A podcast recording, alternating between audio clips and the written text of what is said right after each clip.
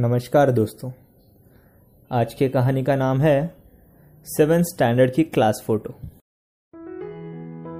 Hello Manish, आज के मेरे सारे अपॉइंटमेंट्स कैंसिल करो। आज मैं ऑफ़िस नहीं आ पाऊँगा। लेकिन क्यों सर? आपकी तबीयत तो ठीक है ना? मनीष ने दूसरी ओर से कहा। अरे नहीं नहीं, वो जरा पर्सनल काम था। मैंने मेरे डैशबोर्ड पे पड़ी एक फ़ोटो को देखते हुए कहा।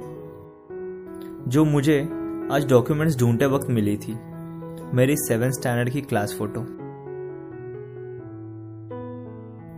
मुझे पक्का पता है, आज मेरी ना आने की खुशी में ज़रूर ऑफ़िस में खुशी का माहौल होगा। मनीष तो खुशी से झूम रहा होगा। खैर, ठीक है। कभी कभी उन्हें भी थोड़ा आराम फरमाने का हक है। माना कि मेरे रहते थोड़ा, नहीं थोड़ा नहीं बहुत डिसिप्लिन में रहना पड़ता है। लेकिन मैं भी क्या करूँ? डरता हूँ कि अगर कंपनी डूब गई तो इन्वेस्टर का पैसा कैसे दे पाऊँगा? इन्वेस्टर तो बात की बात है। मेरे एम्प्लॉयज़ उनका क्या होगा?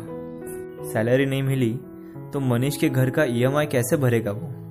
राहुल के कार का ईएमआई बस, इसी डर से इनसे थोड़ा सख्ती में रहता हूँ। मैं ट्रैफ़िक लाइट के उस लाल रंग को देखे जा रहा था कि, कि कैसे हमेशा ये लाल रंग इंसान को इस ज़िंदगी के तेज रफ्तार में रोक लेता है। चाहे ट्रैफ़िक सिग्नल हो या हॉस्पिटल पीछे से हॉर्न मारते हुए गाड़ी ने मेरा ध्यान स्टेयरिंग व्हील पे लगा दिया। मैं पहले ऐसा नहीं था। मुझसे पूछो। तो मैं एकदम होशियार और फोकस्ड था, पर असलियत में बहुत जिद्दी था। स्कूल में जब निकुम सर ने मुझे थोड़ा ज़्यादा डांट दिया, मुझे वो बर्दाश्त नहीं हुआ। मैंने पापा से बोलकर उन्हें स्कूल से निकाल दिया था। पापा नामचीन बिल्डर थे तो प्रिंसिपल ने भी कुछ ज़्यादा सोचा नहीं। लेकिन तभी का मैं और आज के मेरे स्वभाव में बहुत अंतर है। आजकल वो पहले जैसा जिद्दीपन नहीं दिखाई देता।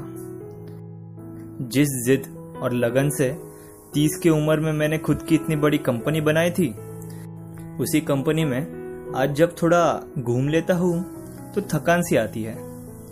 पिछले साल तक तो सब ठीक था। ऐसे नहीं था कि उम्र हो रही है। क्या करे? कैंसर चीज़ ही ऐसी है। इंसान को पूरा बदल देती है।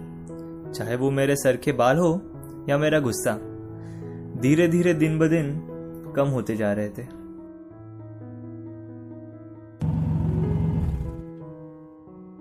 एड्रेस तो यही लग रहा है, मैंने खुद से कहा।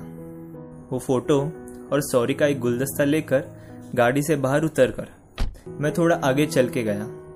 गेट के पास बैठे हुए वॉचमैन को मैंने फ़ोटो दिखाते हुए पूछा, ये यही रहते हैं क्या?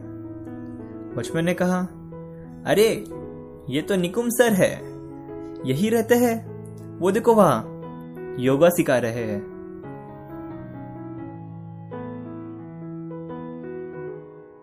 बस, ऐसी थी ये कहानी।